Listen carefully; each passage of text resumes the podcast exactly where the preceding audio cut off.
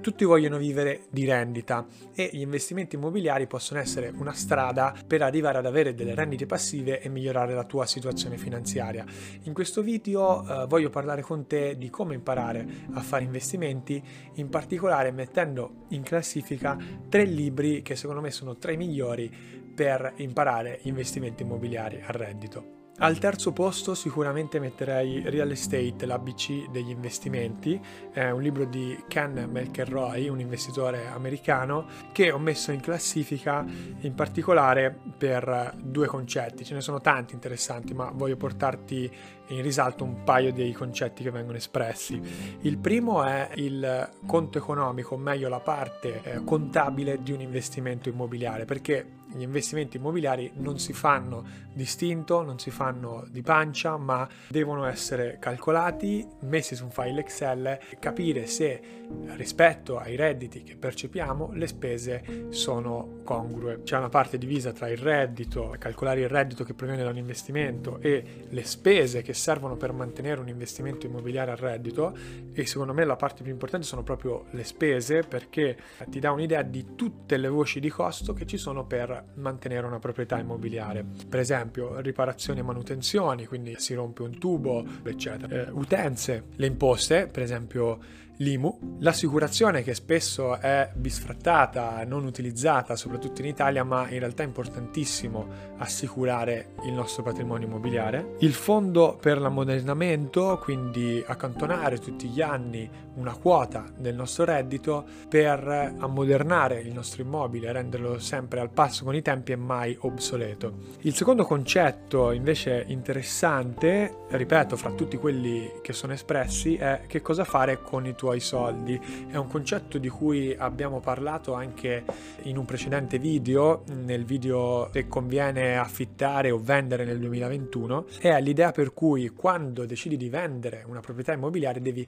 sapere esattamente cosa andrai a fare con quei soldi perché vendere una proprietà immobiliare a reddito, che ti sta producendo del reddito, ha senso solo se vai ad investire in un'altra proprietà immobiliare o in un altro investimento che ha un rapporto rischi-benefici, quindi reddito percepito sul rischio potenziale di quell'investimento migliore o rende di più o a un rischio più basso o entrambe le cose. Al secondo posto metto la naturale prosecuzione del libro di cui ti ho appena parlato che è Guida avanzata agli investimenti immobiliari. Lo metto al secondo posto perché è molto focalizzato sulla eh, parte di individuare le zone migliori, come valutare le zone, come valutare i diversi anche flussi migratori che possono determinare nelle, nelle varie nazioni, nelle varie regioni, un cambiamento del mercato degli affitti, eh, le varie generazioni i boomer, i baby boomer, gli eco boomer, eh, la generazione Z, eccetera, e a seconda della, dell'analisi demografica quali sono le generazioni a cui ci si deve rivolgere se si vuole colpire il mercato degli affitti.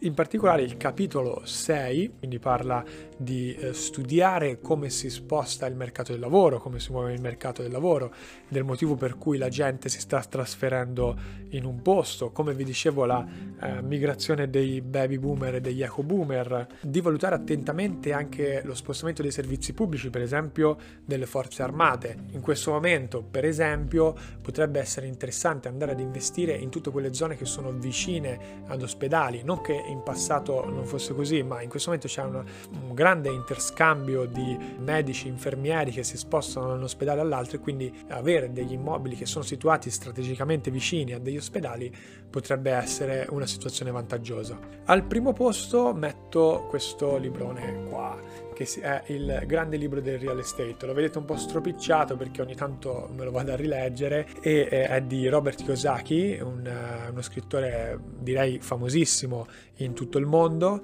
eh, perché ha scritto anche Padre ricco, Padre povero che magari è più famoso, lo conoscete meglio e eh, l'ho messo al primo posto perché ho trovato super interessanti un paio di concetti. Il primo è il, proprio nelle, nelle prime pagine che mostra praticamente tutti i KPI, Key Performance Indicator, ovvero i dati da tenere sotto controllo sia per valutare un investimento immobiliare prima di acquistare, sia per tenere sotto controllo la redditività di un investimento immobiliare e decidere quando e come vendere e cambiare tipologia di investimento. Per esempio, il primo, che ritengo anche abbastanza interessante, è il tasso di capitalizzazione, che sarebbe il rapporto fra il reddito operativo netto e il valore della proprietà. Il reddito operativo netto sarebbe il reddito che percepisci da quella proprietà e il valore della proprietà ovviamente è il valore di mercato al momento. Ovviamente se vuoi calcolare il valore di una proprietà immobiliare, sul nostro sito abbiamo un calcolatore automatico che in tre minuti ti riesce a dare una valutazione. Perché è importante il tasso di capitalizzazione,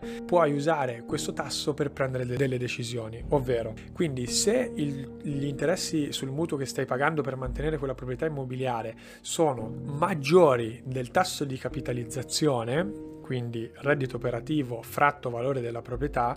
ti conviene vendere quell'immobile. Perché? Puoi andare ad acquistare un'altra proprietà che abbia un tasso di capitalizzazione migliore. La diminuzione del tasso di capitalizzazione può eh, avere due origini fondamentali. La prima è che vengono, eh, diminuiscono gli affitti, quindi ricavi meno dagli affitti. Mm, può essere che hai dei momenti vacanti oppure proprio il tasso di, di locazione si è abbassato. La seconda situazione è quella in cui il valore dell'immobile è aumentato, quindi il mercato immobiliare è cresciuto nei valori rispetto a quando tu hai comprato la proprietà e quindi quello che stai percependo dall'affitto non è più così vantaggioso rispetto al valore dell'immobile e ti conviene vendere, monetizzare il tuo investimento immobiliare e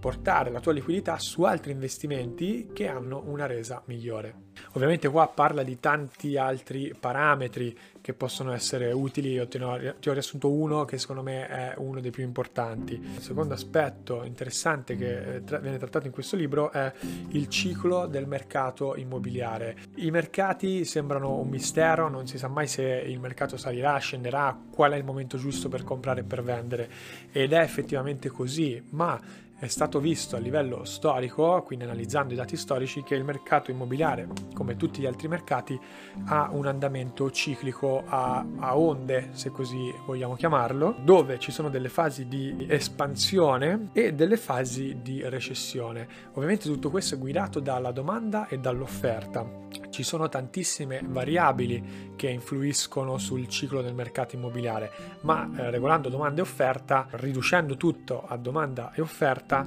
il ciclo di espansione è quando la domanda è molto alta e l'offerta è limitata, quindi ci sono tante persone che vogliono comprare casa, ma pochi immobili in vendita. Ovviamente i prezzi tenderanno a salire. Il momento, la fase di recessione del mercato immobiliare è quando l'offerta è molto grande, quindi ci sono tante persone che vogliono vendere casa e poche che possono o vogliono acquistare, quindi si va in una fase di discesa dei prezzi degli immobili. Spero che troverai interessanti questi libri, trovi i link nella descrizione di questo video e se vuoi consigliarmi anche tu qualche libro lascia pure il commento, fammi sapere che libri hai trovato interessanti sugli investimenti immobiliari, in particolare gli investimenti immobiliari a reddito, ti ricordo di iscriverti, mettere mi piace al video e attivare la campanella per essere aggiornato quando pubblicherò il prossimo video. Ciao!